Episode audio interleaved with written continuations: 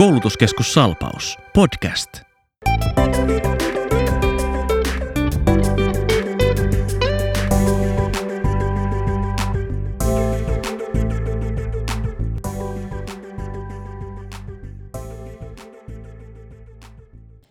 Tervetuloa kuuntelemaan Koulutuskeskus Salpauksen omaa podcastia.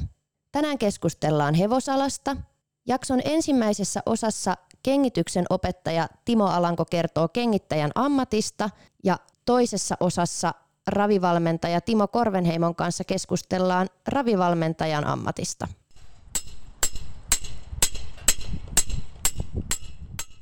Jos nyt lähdetään ihan alusta, jos meillä on täällä sellaisia kuulijoita, jotka ei tiedä kengittämisestä oikein mitään, niin mitä kengittäjä tekee?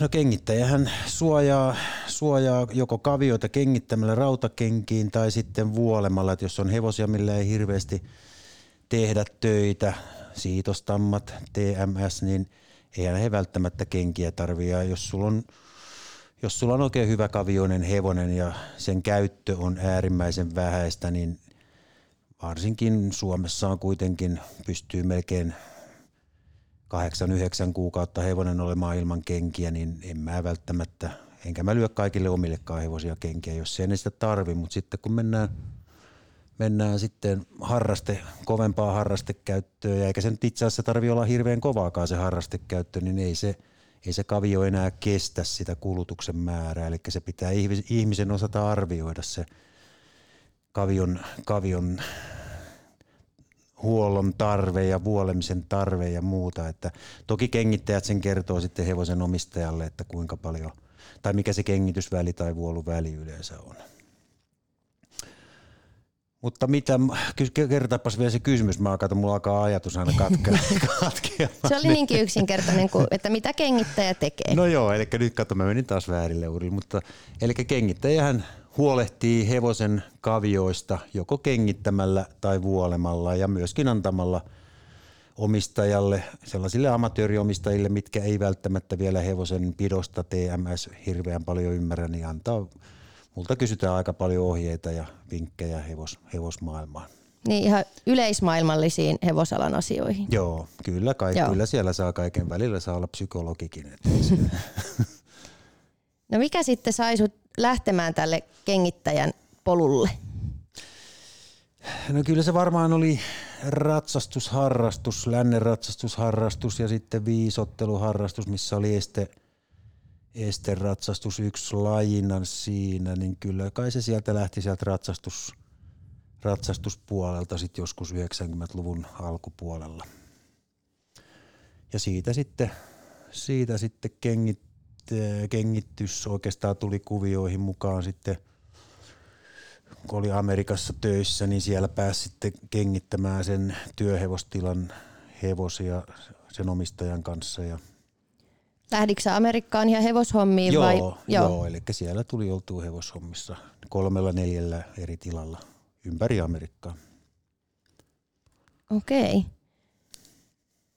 Mikä sun mielestä kengittämisessä on tärkeintä? Onko se just se, kun sä sanoit, että oot työhevosia kengittänyt siellä, niin se, että se tavallaan tukisi just sitä käyttötarkoitusta vai?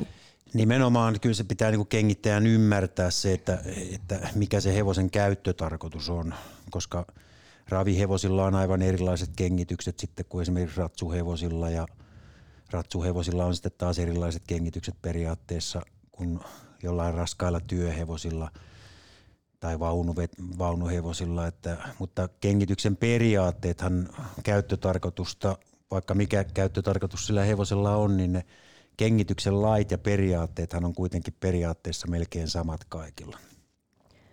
Et tietysti ravihevosilla joutuu kikkailemaan pikkusen enemmän sillä kengityksellä, siellä kikkaillaan painojen kanssa ja kengän, kengän painavuudella ja, ja monet lämminverihevosethan juoksee melkein parhaiten ilman kenkiä, että kesäaikaa varsinkin, jos kaviossa on vielä varaa juosta ilman kenkiä.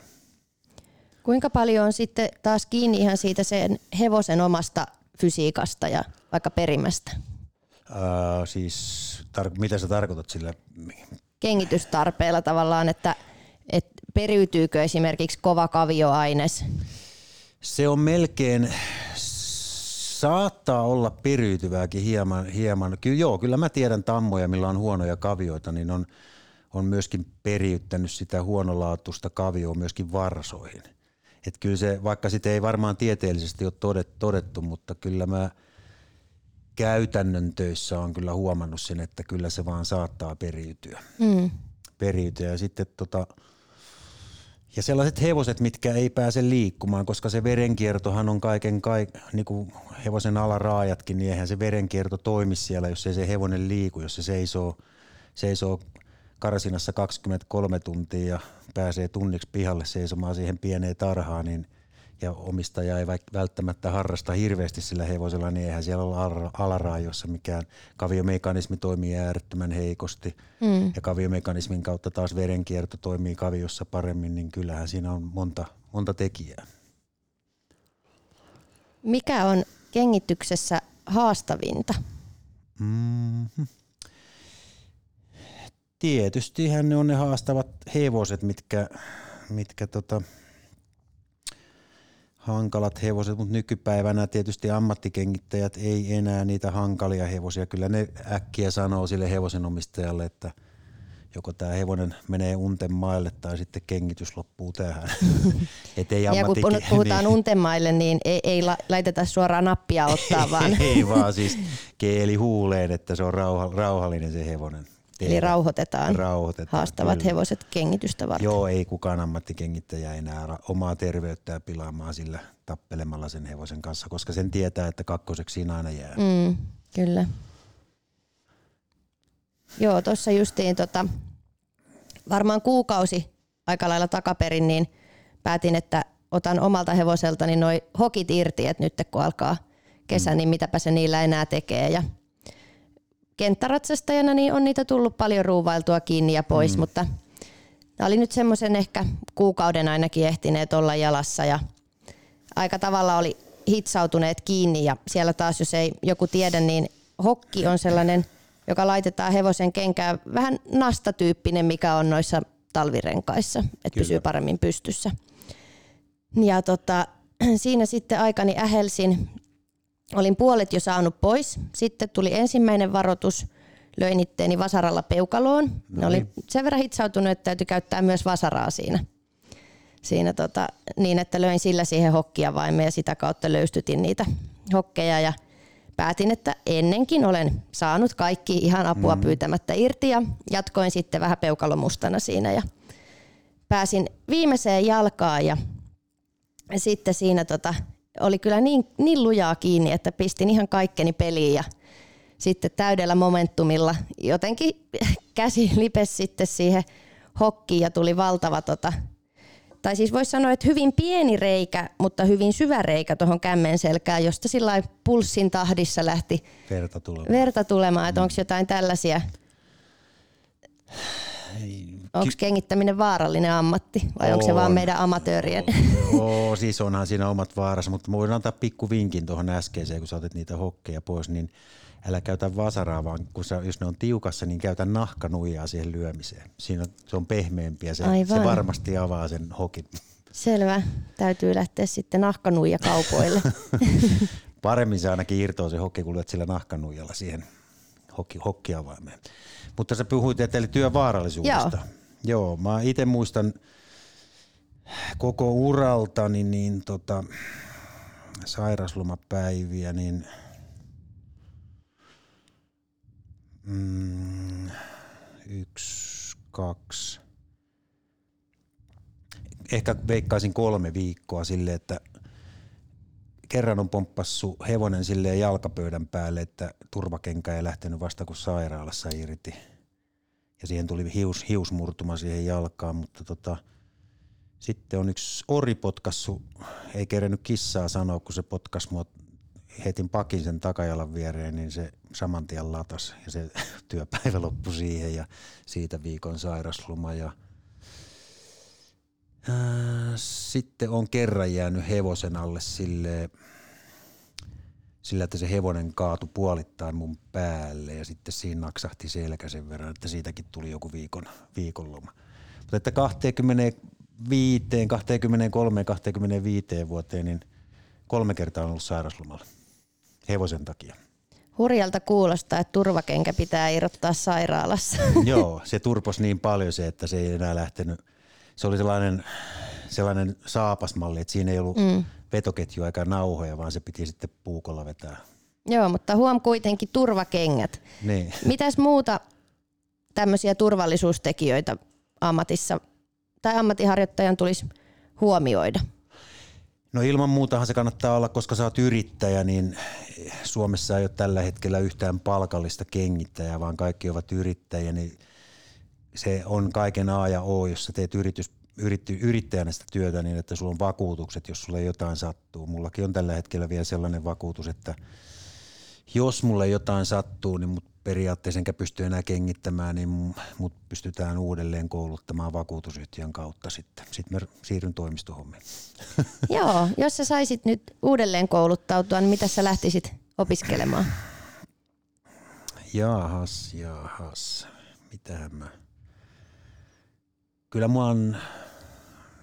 Nyt tuli niin vaikea kysymys, että mitähän mä tekisin. Mm lapsuuden haaveitahan oli aina palomies ja näin, mutta ne alkaa olla liian, liian vanha. Niin tulee pala, ikä vastaan pala, siitä. Tulee ikä vastaan siinä. Ehkä joku, kyllä se joku hevoshomma olisi. Joo. Kyllä se kuitenkin olisi hevoshomma, mutta sellaista, missä ei tarvitsisi enää kengittää. Okei, mites tota, vähän tuossa jo tuli yrittämistä sivuttua. Vakuutukset pitää olla kunnossa ja kauhean paljon ainakin semmoiset ei-hevosihmiset päivittelee sitä, kun kaikki on niin kallista. Kengitystäkään ei nykyään varmaan saa alle satasella oikein missään, että voisi sanoa, että se on 100 euroa ja siitä ylöspäin. Joo, jos sä yritystoimintalla teet sen. Mm. Kyllähän tietysti tuolla on noita, ketkä tekee virapelihommina niitä, mm. mutta ei, ne, ei yritystoimintana sitä alle sen ei, ei, ei pysty kukaan tekemään. Niin. niin kerro vähän, mistä toi hinnoittelu koostuu. Et se ei suinkaan ole niin, että – jos Seppä velottaa 200 euroa, niin sillä on sitten 200 euroa myös ruokarahaa vaan. Joo, ei kyllä se siitä 200 eurosta, no ei sen to, no sanotaan, että se on ja vähän paikkakuntasta niiden hinnoittelu, mutta pääkaupunkiseutuhan tietysti on kalleinta seutua. Siellä varmaan kesäkenkään lyöminen niin pyörii varmaan veikkaisin 130 180 euroon per kengityskerta. Saattaa olla jopa 200 euroakin jollakin, joillakin kengittäjillä, mutta sekin hintahan koostuu, siinähän on arvonlisäveroa 24 prosenttia, sitten siinä on tarvikkeiden osuus, tarvikkeiden osuus kesäkenkien, senkin jokainen kengittäjä tietysti hinnoittelee sen mukaan, minkä, mikä on, mutta vähintään se on sen verran se tarvikkeiden hinta, millä se, omist, tai se hevosen omistaja menisi itse ostamaan ne kengät. Ja mä oon aina sanonut, että toivottavasti ne omistajat ei osta itse niitä kenkiä, koska ne on yleensä aina väärän kokoisia sitten. ja sitten siinä on matkakulut. Aika moni kengittäjä ei ota minkään valtakunnan matkakuluja. Että siitä kun alat laskemaan, jos sä meet johonkin 50 kilometrin päähän kengittämään hevosen, vaikka saatat siitä 140 euroa vaikka, niin – jos et saata matkakuluja, niin sulla menee äkkiä 100 kilometriä naftaa, niin, ja se aika, minkä sä ajat sinne kengitettävän hevosen luokse, niin sä et saa siitä mitään palkkaa. Mm, kyllä. Et sen takia niin jonkinmoinen matkakorvaus, kyllä mä aina sanon kengittäjille opiskelijoille, että ottakaa nyt jonkinnäköinen matkakorvaus siitä. Vaikka te ota ihan kilometrikorvausta, mutta vaikka jonkun kulukorvauksen mm. 10 euroa, niin sekin riittää jo kattamaan kuukaudessa aika paljon naftoja. Kyllä. Entä mikä on ollut sellainen mieleenpainuvin hetki uraltasi? Mä muistan silloin, kun tuota, täällä vielä opiskelin kengitystä ja tai opiskelin sitä hevostalouden perustutkintoa ja siinä sä opetit meille sitä kengitystä, niin sä kerroit sellaisen tarinan, että oli esimerkiksi tuolta Ruotsin puolelta tullut lautallinen näitä minisetlannin poneja. Joo, se, se ei pitänyt tulla niitä minisetikoita sieltä. Olisiko niitä ollut 30 kappaletta sitten sieltä piti tulla russiponeja ekaksi, mutta ne ei saanut kiinni niitä russiponeja sieltä kasvattajan sieltä pellolta, niin ne saivat kiinni niitä setiko, se, minisetikoita sieltä ja ne oli oreja.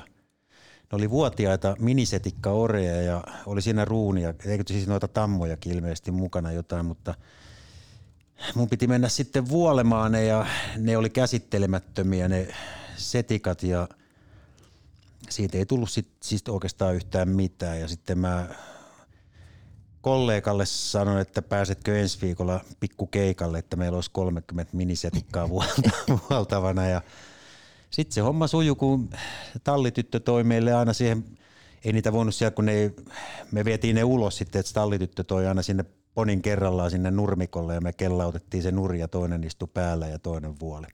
Mitä koko luokkaa, jos tälleen äänimuodossa voit kuvailla semmoisille, joka ei tiedä minkä kokoinen on vuoden ikäinen minisetlannin poni, niin No ei se nyt paljon mun polven yläpuolelle tuu niin, se säkäkorkeus. Niin.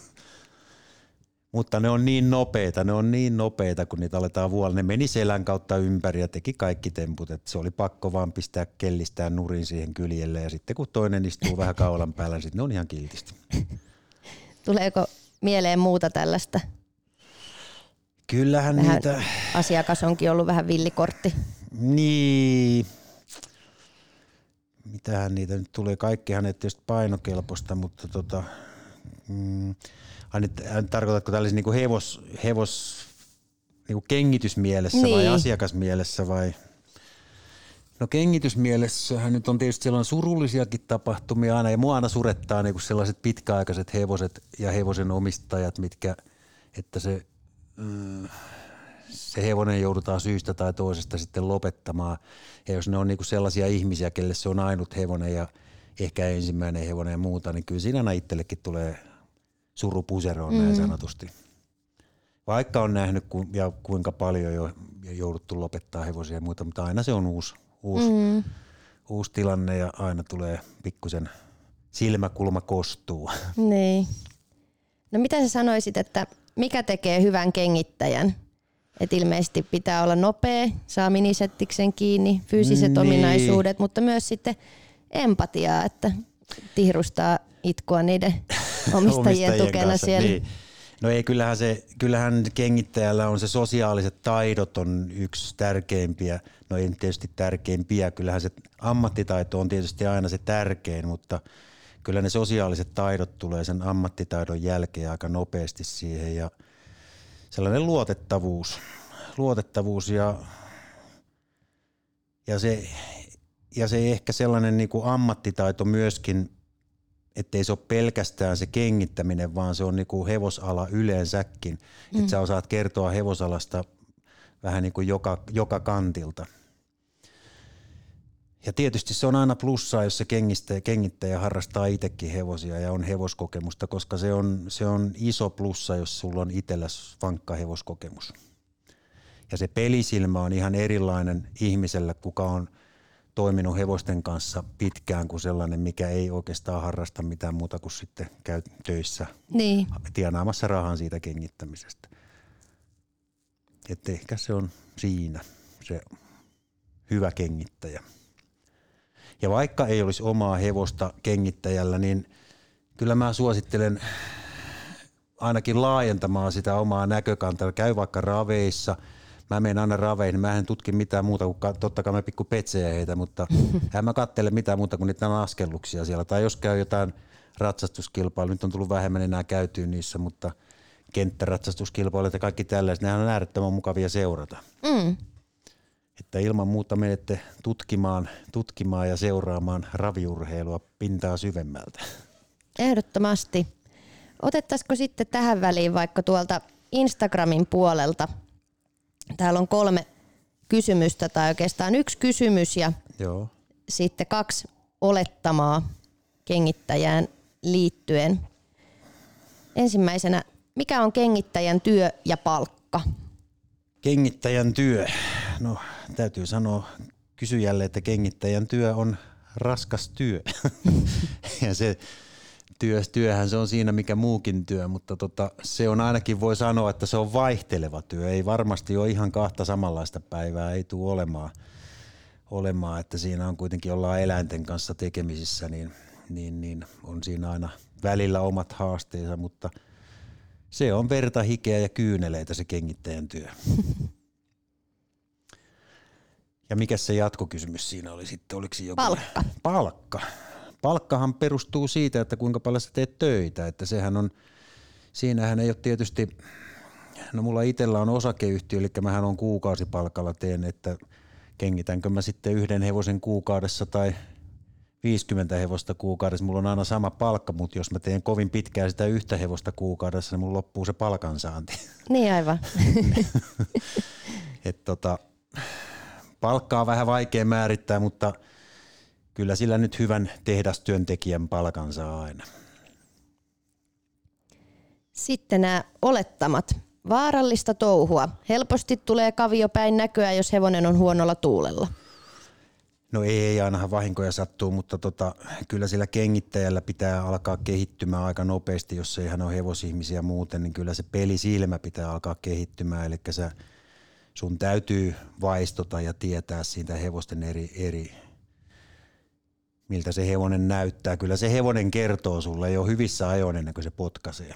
Mm. Kyllä, se, kyllä se vaan on tietysti tapauksia, niin kuin mäkin silloin se Suomen hevonen potkas, kun se tuli ihan puun takaa, mutta kyllä pääsääntöisesti hevonen aina varoittaa ennen kuin se tekee. Sitten kolmantena, tosi rankkaa ja vaativaa rakettitiedettä. Yksi virhe voi olla kohtalokas. Joo, yksi virhe voi olla kohtalokas. No rankkaahan tätä on, mutta ei tämä ihan rakettitiedettä ole. Kyllä tällä normi aivokapasiteetilla varustettu ihminen, kyllä siitä kengittäjä tulee, mutta tota, yksi virhe voi olla ratkaiseva. Kyllä, siis joo.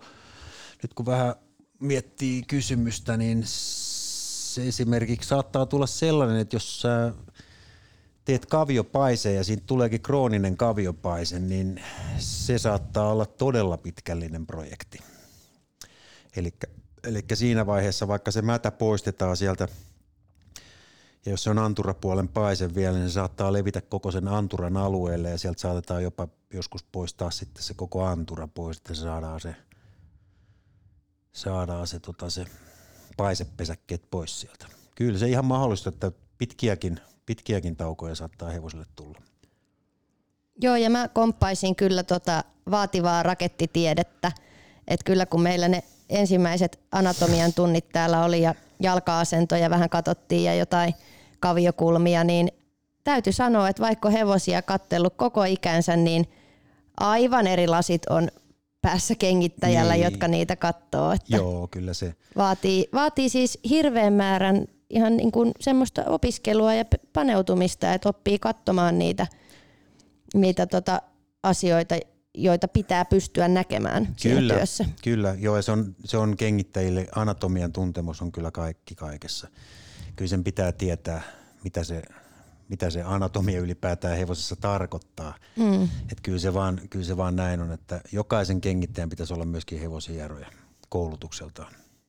Okei. Okay kyllä se, se auttaa todella paljon se anatomian tuntemus siinä. Semmoinen kannanotto. Joo, ja sitten tota, sanoisin näin, että ja joka, sitten kun on tarpeeksi niiden hevosten kanssa pelannut, niin tota, kuulo, kuulo ja näkö, ne on tärkeitä, että sä ymmärrät, sä kuulet, kun hevonen tuodaan jo käytävältä, niin sä kuulet, kun se kävelee sieltä, niin sä pystyt siinä jo tekemään ensimmäisen analyysin ennen kuin sä näet mm. sitä hevosta, kun sä kuuntelet, kun se kävelee.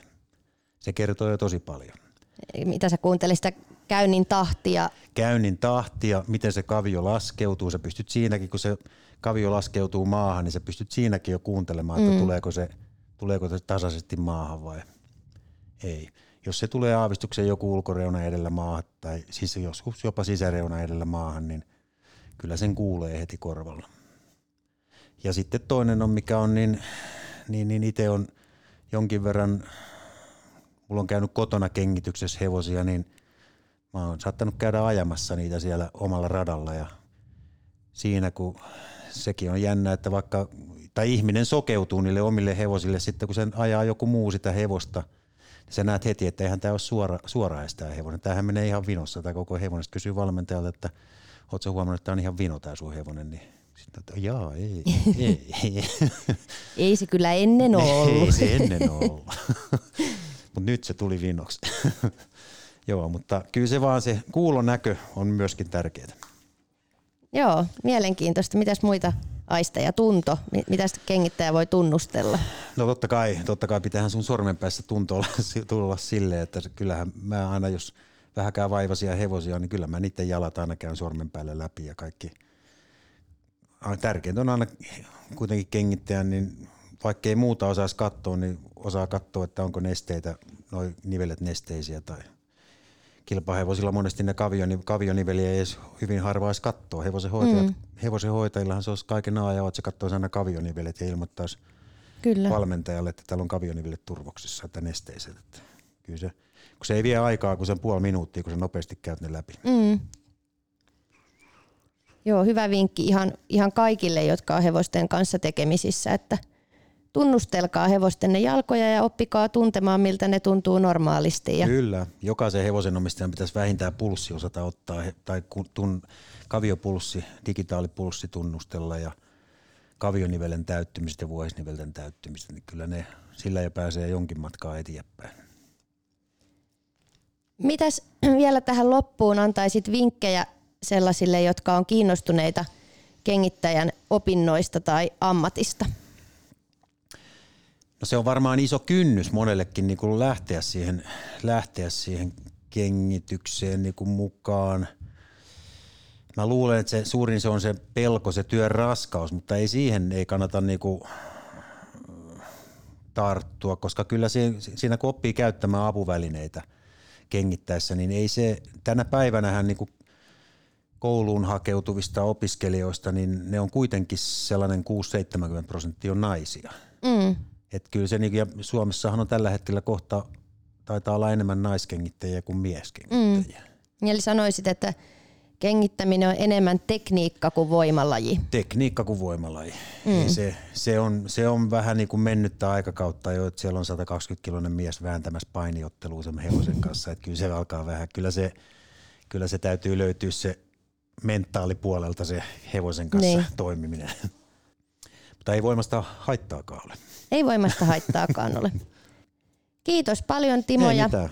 Ole hyvä ja tervetuloa opiskelemaan.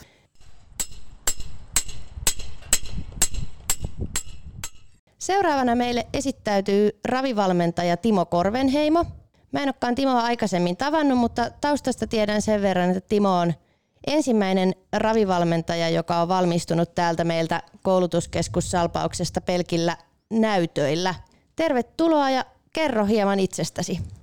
No, kiitos paljon ja mä oon tosiaan Orimattilasta Korveheimon Timo Ravi valmentaja.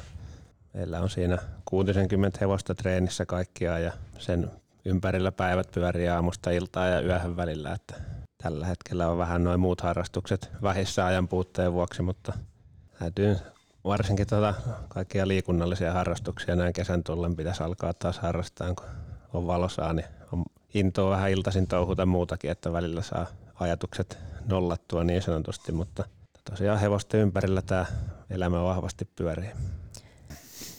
Millainen tausta sulla oli hevosten kanssa ennen tätä uravalintaa? No, mä, mä tulin oikeastaan pelipuolelta mukaan tähän, että ensin rupes käymään raveissa ja pelaamaan ja tuli ostettua ekat omat hevoset ja ne oli muualla valmennuksessa ja ei nyt ollut ehkä mitään maailmanluokan hevosiakaan, mutta te ajattelin, että ei ne, ei ne pärjännyt, niin mä rupean itse reenaamaan, niin pärjätään paremmin. niin, niin, siitä se sitten lähti, että sitten tuli yksi, yksi hevonen ja sitten toinen ja sitten niitä sitten alkoi pikkuhiljaa tulla vieraitakin, että se, se siitä sitten lähti ihan ylät, yllättävää äkkiä niin kuin laajenemaan se homma. Eli minkä ikäisenä sä oot ensimmäisen kerran ollut kärryillä? Olisinko ollut suunnilleen täysikäisen, ehkä 18.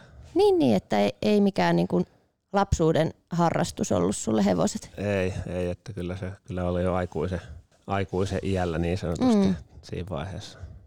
Jos meillä on siellä kuuntelemassa ihmisiä, jotka ei ole vielä ihan niin kovin perillä hevosmaailmassa, niin lähdetään ihan liikkeelle siitä, että mitä ravivalmentaja tekee? No se on aika laaja skaala, mitä siihen kuuluu, että – tärkeä hommahan on se, että valmennetaan niitä hevosia ja huolehditaan niistä hyvin, että siinä on niin kuin kaikista oleellisin osa se, että hevoset voi hyvin ja niillä on ruokaa ja niitä valmennetaan tarpeeksi, että ne kehittyy ja pystytään parantamaan niiden suoritustasoa, mikä on aina tavoitteena. Ja, ja sitten tosiaan meillä nyt Oravi-valmentajalle kuuluu paljon tämä yrityksen johtaminen ja muu, muu, että se työllistää vähintään yhtä paljon kuin kun itse, hevosten valmentaminen ja hoitaminen, että saadaan pysyä henkilökunta ja yritys hyvässä kuosissa. Joo, mä tuossa netistä katoinkin, että sä pidät Ravitalli Korvenheimo Oytä tässä Orimattilassa aika lähistöllä ja tota, oliko tämä sun yritys olemassa jo ennen tätä sun ravivalmentajan tutkintoa vai vasta sitten tutkinnon suorituksen jälkeen?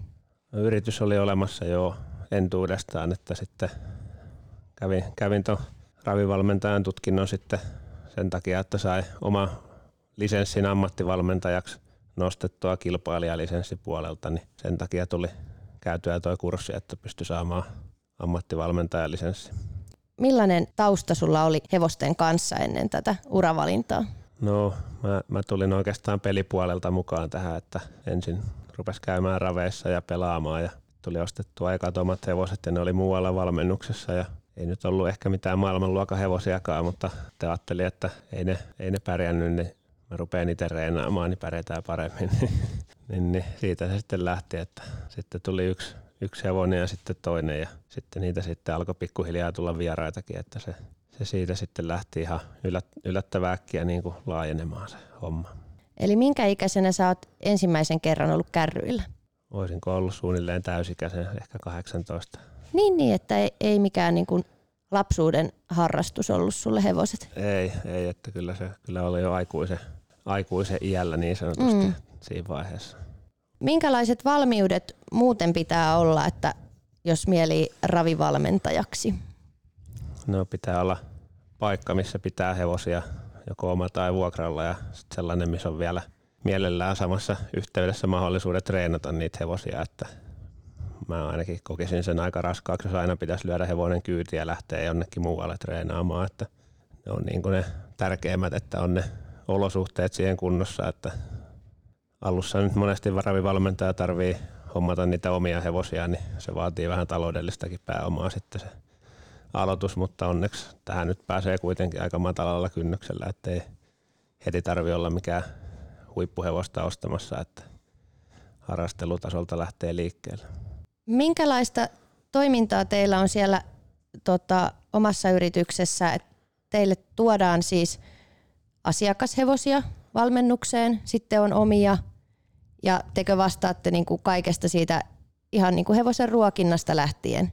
Joo, sitten kun hevonen tuodaan meille valmennukseen, niin se on sitten meidän vastuulla kokonaan, että se hoidetaan ja ruokitaan ja treenataan ja kilpailutetaan, niin se kuuluu kaikki, kaikki meidän yrityksen hoidettavaksi. Onko teillä siellä hevosilla joku aina oma viikko-ohjelma tai minkälainen teidän peruspäivärutiini siellä yleensä on? No aamulla, aamulla ruokitaan ja siivotaan karsinoita ja tarhataan hevosia ja sitten aloitetaan mahdollisimman ajoissa niitä treenaamaan ja iltapäivät hoidetaan ja illat, illatkin välillä ja sitten ruokitaan, ruokitaan taas, että semmoinen aika simppeli päivä ja sitten lähdetään raveihin iltaisin monesti ja tullaan sieltä sitten joskus vähän aikaisemmin ja joskus vähän myöhemmin, että sillä se peruspäivä suunnilleen meillä menee. Kuulostaa aika semmoiselta kokonaisvaltaiselta touhulta, että tota, mitä sä sanoisit, että mikä tekee hyvän ravivalmentajan? Täytyy varmaan aika paljon pitää myös ihan itsestään huolta. No joo, että se on, että pitäisi yrittää ainakin nukkua tarpeeksi, että jaksaa, jaksaa keskittyä ja pitää itsensä skarppina, että se on kuitenkin tärkeää, että niitä hevosia osaa lukea ja näkee, että millä lailla pystyy mitäkin hevosta treenaamaan, että ei treenaa liian kovaa liian äkkiä ja että lu, lukee sitä hevosta ja tosiaan tälleen meidän mittapuulla niin se hyvä ravivalmentaja tarvii olla myös hyvä yritysjohtaja, että pysyy henkilö, henkilökunta iloisena ja hyvällä mielellä, niin silloin syntyy paras lopputuloskin. Entä sitten mikä tekee hyvän ravihevosen? Että sillä on hyvä sydän ja keuhkot ja alakerta kestää, kestää kovan treenin, niin silloin yleensä päästään pitkälle, että osaa, osaa juosta ja jaksaa, jaksaa mennä pitkään kovaa, niin se on hyvin simppeliä. Että, ja sitten mielellään se hermorakenne pitäisi olla kunnossa, että ei, ei stressaa ja jännitä tuota kilpailua, koska se on kuitenkin tosi, tosi kovaa urheilua.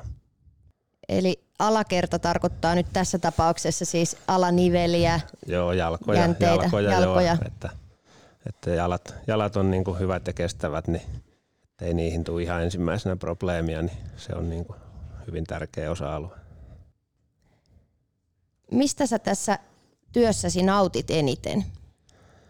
No siitä kun hevosta kehittyy, että se on mukavinta, mukavinta varsinkin noita nuoria hevosia treenata, kun näkee, kun niissä tapahtuu niin paljon muutosta ja niistä tulee kilpailevia hevosia siitä, kun on pienestä aloitettu, opetettu ne ja sitten ne onkin yllättävän äkkiä starttikuntoisia, niin se on niin kuin palkitsevaa nähdä, kuinka nuoret hevoset kehittyy. Mikä on ollut ikimuistoisin hetki sun valmennusuran aikana? Varmaan se oli täällä kotiradalla, kun voitettiin hevosen omistaja pokaali kolmoisvoitto, niin vaikkei se nyt ollut rahallisesti suurin voitto, mutta se oli kuitenkin kolmoisvoitto, niin se ei ole niin helppo saavuttaa missään kisassa, niin kuitenkin tuommoisessa suurkilpailussa sattui semmoinen osuu kohdalleen, niin kyllä se oli hieno hetki. Ja kun sanoit kotiradalla, niin Jokimaalla. Jokimaalla jo. Jokimaalla, joo.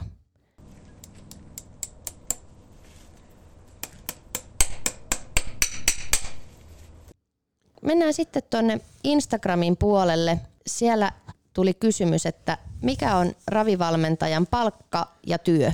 palkka on vähän sellainen suhteellinen käsite, että ei tässä niinku, tämä on aika kova ala sillä lailla, että ei tässä hirveitä palkkoja, palkkoja kyllä pysty nostamaan, että kyllä tämä sillä on, että tavallaan silloin kun, silloin kun pärjätään ja saadaan vähän provikkaa tuolta radolta, niin niistä saa sitten vähän palkkaakin, että muuten tämä nyt on aika, aika lailla semmoinen, että saadaan työntekijöille, työntekijöille hyvät palkat ja homma toimii, homma toimii hyvin niin kuin kokonaisuutena, niin siihen se suunnilleen se valmennusmaksu menee, että siitä, siitä ei tavallaan hirveitä niin kuin yritykselle jää, että, että se on sillä vähän, vähän hankala, kun on kuitenkin niin kallista hevosen omistajille, niin kun ajattelee kuukausitason kuluja, niin ei niitäkään maksuja voi, voi täällä Suomen maassa nostaa ihan älyttömän kovaksi, että asiakkaita riittää, niin koitettava semmoinen kultainen keskitie löytää, että kaikki pärjättäisiin ja pysyttäisiin leivässä, mutta ei, ei tätä kyllä palkan takia kannata lähteä alana ajattelemaan, että kyllä tästä pitää tykätä ja olla mukavaa. Työ nyt on sitten tosiaan ihan semmoinen, voisi sanoa kuitenkin 24-7 työ, että kyllä tässä on aina, aina kiinni, että, mutta ei se haittaa, kun tykkää hevosia valmentaa ja hoitaa, niin silloin se on mukava, kun saa tehdä siitä, mistä tykkää. Sitten täällä oli tällainen olettamus, että ravitalli pyörii vain hevosten voittamilla rahoilla. Joo, ei se, niin se ei kyllä pyöri, että kyllä se sillä ihan normaalilla valmennusmaksulla pyörii, että hevosten voittamat rahat menee kuitenkin hevosen omistajille pääasiassa, että, että ne on vaan pieni, pieni tota bonus sitten siihen, jos satutaan pärjäämään. Toinen väittämä tai tämmöinen olettama oli, että vaativaa ja tarkkaa. No sitähän se kyllä on, että kaikki pitää tehdä mahdollisimman tarkasti, kun monesti saattaa se 50 sentin ero loppu, loppusuoralla, niin tarkoittaa monta asiaa hevoselle, että se on kuitenkin niin kovaa kilpaurheilua, että siinä pitää mennä sillä limitillä ja tehdä asiat niin hyvin kuin mahdollista, että mistä saadaan ne viimeisetkin kymmenet sentit ja metrit puristettua, että se on, on kyllä vaativa ja tarkka ala. Sanoisitko, että voi olla myös vaarallista? Onko käynyt mitään semmoisia vaaratilanteita tuossa työtilanteissa tai hevosten kanssa muuten? No kyllähän ne eläviä eläimiä, niin ne voi pelästyä varsinkin yllättäviäkin asioita, että silloin voi, voi käydä aina tippua kyydistä tai muuta vastaavaa, jos ne yhtäkkiä vaihtaakin suuntaa, kun ne pelästyy jotain, jotain että kyllä se, se on niin kuin sillä että kyllä tässä pitää aina olla turvavarusteet päällä ja siitä, siitä huolehtia, että vaikka olisi kuinka toimivat ja hyvät hevoset olemassaan, niin silti ne voi aina jotain säikähtää ja voi käydä vaaratilanteita. Sillä pitää aina olla sellainen pieni varovaisuus koko ajan mukana. Mitä muita turvallisuusvinkkejä sä voisit heittää tässä ravihevosista kiinnostuneille? No se on varmaan se, että yleensä tässä se vahinko tulee just semmoisen hevosen kanssa, mikä on aina ollut tosi toimiva ja varma, että sitten unohtuu helposti se varovaisuus itseltäkin, että jos vaan ajatellaan, että aina, aina, aina tämä on toiminut ja ei ole pelännyt mitään, mutta sitten se yksi kaunis päivä saattaakin jotain pelästyä ja sitten ei ole itse yhtään valmiina, niin kyllä se, se on mun mielestä tärkeää, että koko ajan on skarppina siinä, että ei, ei räplää kännykkää ainakaan siellä hevosen kyydissä. Alituinen valppaus. Kyllä. Olisiko sulla muita neuvoja tai terveisiä tuleville ravivalmentajille? Se on hienoa, että ala kiinnostaa ja toivottavasti mahdollisimman paljon saataisiin uusia innokkaita valmentajia alan pariin, että kyllä tämä on mahdottoman hieno ja palkitseva laji, niin ei muuta kuin tsemppiä kaikille. Kiitos. Kiitos.